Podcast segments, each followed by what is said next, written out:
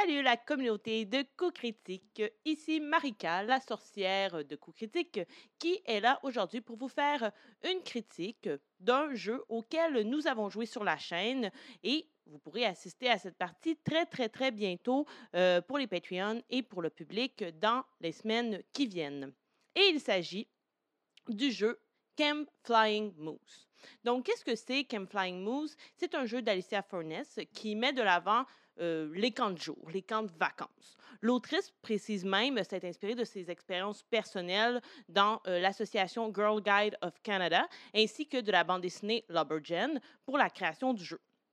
Dans ce jeu, les joueuses et les joueurs sont donc euh, invités finalement à incarner des jeunes filles ou des personnes non binaires dans un camp rustique qui va encourager la découverte de soi, l'artisanat, la survie et l'exploration du folklore local. Bref, les monstres. Entre pièces de théâtre de fin d'été, lac aux grenouilles étrangement profonds et discussions entre amis, il y a beaucoup de place à la liberté et au jeu au sein de Camp Flying Moose. Donc, ça, c'est globalement ce que le jeu nous offre un petit peu comme euh, atmosphère, comme univers, assez simple. Tout le monde peut s'y retrouver, en fait, puisque même si nous n'avons jamais euh, été dans un camp de vacances, dans un camp de jour, on a des amis qui sont euh, déjà allés. On sait c'est quoi l'ambiance de la place. Même, on peut penser au Scout, qui est une très bonne référence aussi pour penser au jeu d'Alicia Furness. Juste pour ajouter quelque chose sur l'autrice, elle a quand même plusieurs jeux à son actif. Vous pouvez aller voir sur, sur sa page web très facile à trouver. Donc, euh, elle a écrit des scénarios aussi, dont un scénario pour euh, Brindlewood Bay, euh, qui est un jeu que j'ai kickstarté, que j'attends avec impatience, qui est fait par Gauntlet Publishing. donc, elle a écrit l'un des scénarios principaux, mais en fait, qui est comme une expansion de Brindlewood, qui s'appelle New Feast Imperial. et vous pouvez le trouver, entre autres, sur sur Drive Thru RPG. Euh, mais elle a également euh, fait le jeu euh, Paranormal Inc. Elle, elle, aime beaucoup les jeux avec des fantômes, entre autres. J'ai pas joué à aucun autre jeu que Camp Flying Moose. C'est en fait en découvrant Camp Flying Moose que je suis allée lire un petit peu sur Alicia Furness. Elle a fait également Basic Witches, qui est son premier jeu de rôle. Donc, je vous invite à découvrir ce qu'elle fait, à l'encourager aussi. Et euh, elle aime beaucoup, en fait, les jeux qui sont euh, dans le système de euh, Powered by the Apocalypse. Donc, je vais vous parler justement un petit peu du système du jeu qui, qui, s'inspire finalement de ces jeux PBTA. Donc, en somme, les joueuses et les joueurs doivent résoudre les problématiques en effectuant des mouvements de base ou, à certaines occasions, des mouvements spéciaux spécifiques à leur personnage. Donc, il ou elle brasse alors 2 des 6 auxquels on ajoute les modificateurs appropriés. Sur 10 et plus, il s'agit d'un succès franc, donc euh, le joueur ou la joueuse euh, réussit euh, avec succès l'action qu'il ou qu'elle voulait entreprendre.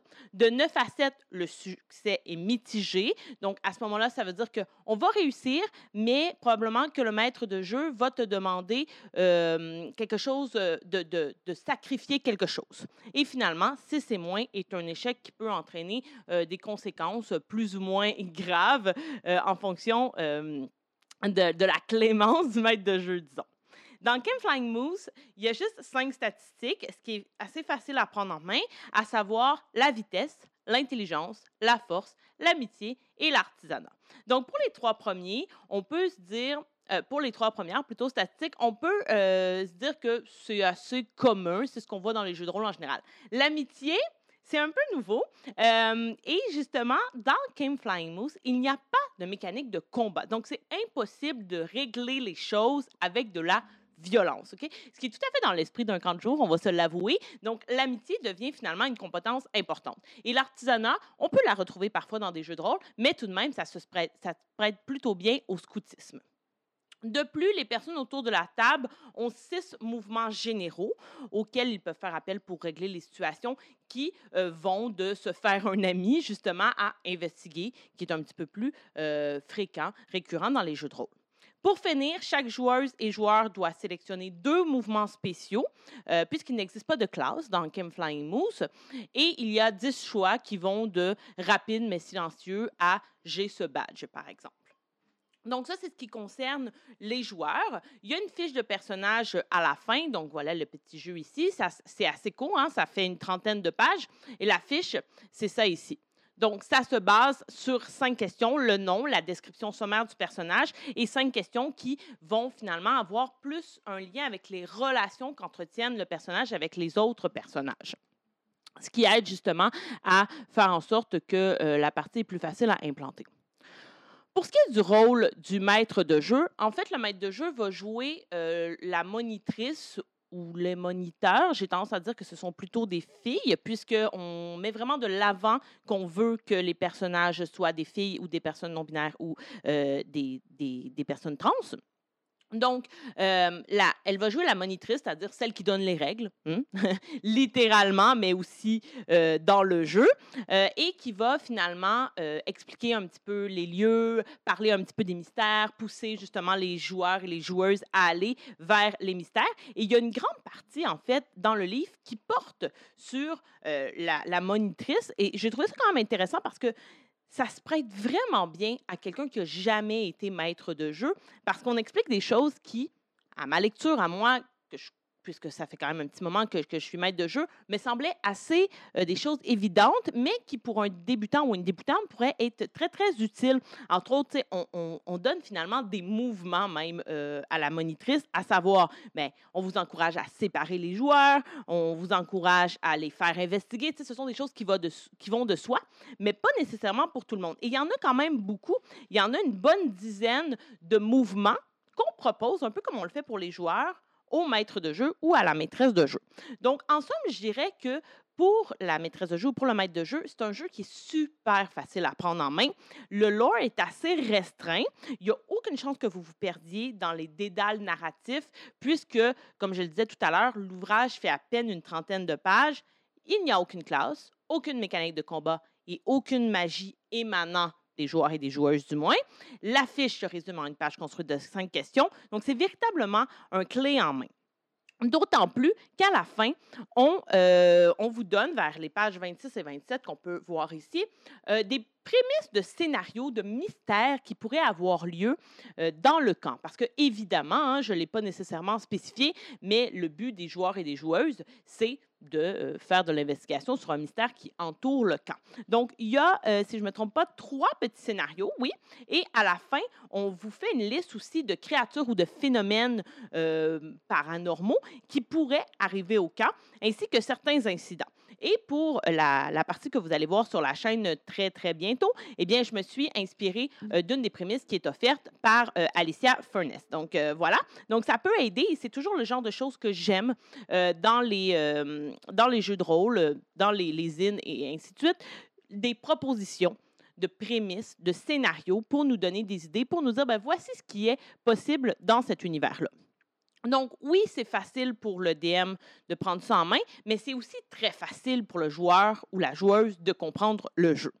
Ce jeu-là est également très accessible pour les débutants euh, et pour les DM débutants. Je l'encourage fortement.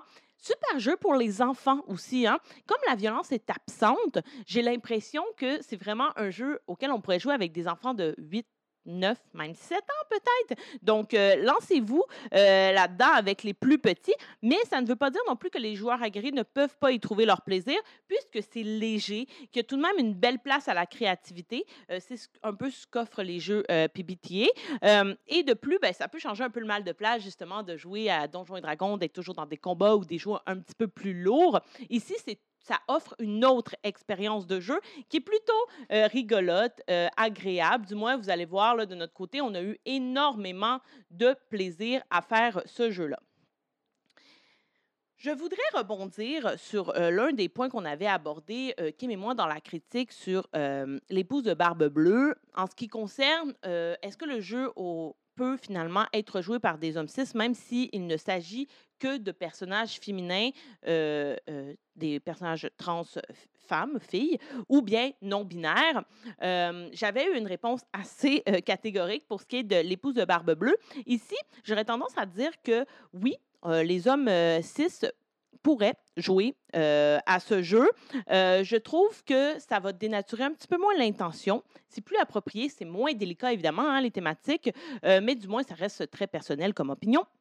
L'intention est plus rigolote tout de même, et ce, même si le message qui est mis de l'avant, c'est la découverte de soi en tant que jeune fille ou jeune personne non binaire. donc, cependant, je crois qu'il est, important de respecter la volonté de l'autrice que les personnages ne soient que des filles cis, des filles trans ou des personnes non binaires. Et je vous ai fait une petite liste des points forts et des points faibles du jeu qui va comme suit. Donc, je vais commencer avec les points faibles, question de finir sur une note un peu plus agréable. Donc, tout d'abord, j'ai beaucoup de difficultés. J'aurais beaucoup de difficultés, en fait, à voir ce jeu devenir une longue campagne. Je crois qu'il se prête parfaitement à des one-shots, comme vous allez pouvoir le voir, limite à des mini-campagnes, mais sans plus. Euh, je ne dis pas que c'est impossible. Je dis que moi, en tant que DM, j'aurais de la difficulté à faire une longue campagne avec un jeu comme celui-ci. Aussi, c'est un jeu qui ne permet pas tant au DM de jouer. Euh, et c'est très égoïste comme point faible, puisque moi, je l'ai animé en tant que DM. Mais l'univers est déjà bien élaboré. Euh, il y a quatre, quatre endroits entourant le camp qui sont quand même assez bien détaillés. Évidemment, il n'y a rien qui empêche au DM d'ajouter des informations. Mais ça reste que on, spécifie assez clairement qu'est-ce qui est possible au niveau de l'espace, au niveau de ce qu'il y a à découvrir. On peut jouer des personnages non joueurs qui sont d'autres jeunes filles du camp, mais avec les joueuses qui ont le même rôle, c'est moins intéressant dans le sens où on veut laisser le plus de place aux joueuses et aux joueurs. Il y a la monitrice, comme je l'ai dit tout à l'heure, qui, qui est présente, qui doit être là, qui doit encadrer aussi, mais ce n'est pas nécessairement un rôle clé. Et finalement, les mouvements, je trouve, sont parfois décrits de façon un peu trop élaborée. Donc, il y a certains mouvements, on va en prendre un exemple. Par exemple, je crois que se faire un ami, euh, en fonction de la réussite, ben, on doit rouler euh, son jet d'amitié plus les modificateurs. Et par exemple, si on a 10 et plus, qui est une réussite euh, franche, eh bien, il y a des questions. C'est quoi le nom de la créature? Qu'est-ce que la créature désire? Et parfois, ça ne se prête pas nécessairement à la situation. Donc, il y avait des questions, et on, va le voir durant la partie d'ailleurs, cette problématique-là, qui n'est pas vraiment une problématique, on a réussi à la contourner, mais ça reste qu'il y avait des moments où les questions spécifiques associées, à certains mouvements se prêtaient plus ou moins bien aux circonstances. Donc, j'aurais laissé peut-être un peu plus de liberté à ce niveau-là, garder les mêmes niveaux de, de, réussite et d'échec, mais pas nécessairement spécifier des questions. Ou du moins, moi, je vous encourage, si jamais vous faites le jeu, à ne pas vous sentir finalement pris ou prise dans, ces questions-là et, à aller plus loin. Pour ce qui est des points forts, mon point fort numéro un, la grande inclusivité du jeu. Le fait que l'intention soit la découverte de son identité de soi en tant que jeune fille à l'adolescence, moi, je trouve ça super rafraîchissant. Étant une enseignante au secondaire, donc partageant mon quotidien avec des adolescentes de 14-15 ans, je vois ça à jour et je trouve vraiment que c'est un super jeu pour mettre ça de l'avant. Donc, les premières pages, et l'emplacement est toujours important pour moi. J'en avais parlé un petit peu avec un autre jeu, je pense que c'était Kids on Brooms, aborde le genre, la question queer et les outils de sécurité pour un jeu confortable pour toutes. Donc, en bon français, on essaie vraiment de faire de Camp Flying Moose un safe space. Il y a une bienveillance marquée qui se dégage de ce livre, autant dans les moyens mis en place pour en faire un safe space que dans les thèmes euh, abordés. Donc, par exemple, au tout début, euh, vraiment, là, ce sont les premières pages, on parle de 6 et 7. On, dans les outils à utiliser, on parle vraiment de cartes de couleurs, donc rouge, et on veut absolument pas parler du sujet, on met la carte au milieu de la table et c'est un sujet trop sensible. Jaune, c'est d'accord, on peut en parler, ça peut se passer, mais on aimerait que ça se passe un peu sous couvert, on voit pas nécessairement l'action. Et vert, c'est OK, tout le monde est OK avec ça, on peut avancer en ce sens. Donc, de cette façon-là, tout le monde euh, est à l'aise euh, des thèmes qui sont abordés. Un autre des euh, points forts, c'est le concept du camp de jour dans un, jeu de rôle. J'en ai parlé un petit peu au début. C'est simple, c'est léger et ça laisse un brin de nostalgie. Parce que, comme je le disais tout à l'heure, même si nous ne sommes pas tous allés dans des camps de jour, nous n'avons pas fréquenté nécessairement des camps de vacances, on sait qu'est-ce que ça laisse comme, euh, comme souvenir, comme pensée d'être autour d'un feu, d'aller faire du canot et tout ça. Et euh, on est l'été, donc c'est tout à fait approprié. On trouvait que c'était de circonstances. Et le fait que les quêtes doivent être réglées principalement à l'aide de la communication, mais ça participe à tout cela, à cette énergie de kumbaya, comme je l'ai appelé souvent dans la partie. Donc, de façon générale, j'ai trouvé que ça achète un jeu très plaisant, agréable et rigolo. Vous allez voir, on a beaucoup, beaucoup ri. C'est ce que j'appellerais en bon français, j'utilise parfois ça euh, pour euh, parler de certains films, un jeu feel good. Il n'y a aucune prise de tête, autant en ce qui concerne la mécanique que le matériel nécessaire ou l'histoire en soi. Comme je le disais, c'est léger, ça ne demande rien. 2 des 6 qu'à peu près tout le monde a à la maison. L'affiche qui fait cinq questions et le plaisir de jouer des adolescents dans un camp jour le temps d'une soirée ou d'une mini-campagne, ou si vous êtes plus audacieux, d'une longue campagne. Donc voilà, c'est ma petite appréciation, petite critique de Chem Flying Moose d'Alicia Furness, que je vous encourage fortement à découvrir. Euh, le livre est disponible sur la boutique Exalted Funeral, que vous trouverez en ligne. Vraiment pas dispendieux. Je ne me rappelle plus exactement du prix, mais je pense que c'était une douzaine de dollars. Donc, c'est super abordable très plaisant pour un petit deux heures euh, de plaisir euh, entre amis. Euh, je vous encourage évidemment à écouter notre partie qui aura lieu très, très bientôt sur la chaîne qui va être diffusée et qui va mettre en scène d'autres chaînes, dont Etu Game, Roche Papier Dragon et On Start ça. Donc, on retrouve le groupe de filles qu'on avait eu pour l'épouse de Barbe Bleue, mais on fait juste changer les chaises pour ce qui est de l'ADM. Donc, Kim sera joueuse dans cette partie et c'est moi qui va animer tout ça. Et Kim va également faire un petit carnet de règles pour jouer à Camp Flying Moose. Donc, on fait une thématique camp de jour, camp de vacances pour cet été 2022. Euh, J'espère que vous avez apprécié. Si c'est le cas, je vous invite à mettre un petit pouce vers le haut sur notre page YouTube, sur notre page Facebook. Si vous avez un petit peu euh, dessous, euh, quelques pièces dans vos poches de shorts d'été, eh bien, venez nous encourager sur Patreon. Et d'ici là, on vous dit à la prochaine critique. Bonne journée tout le monde.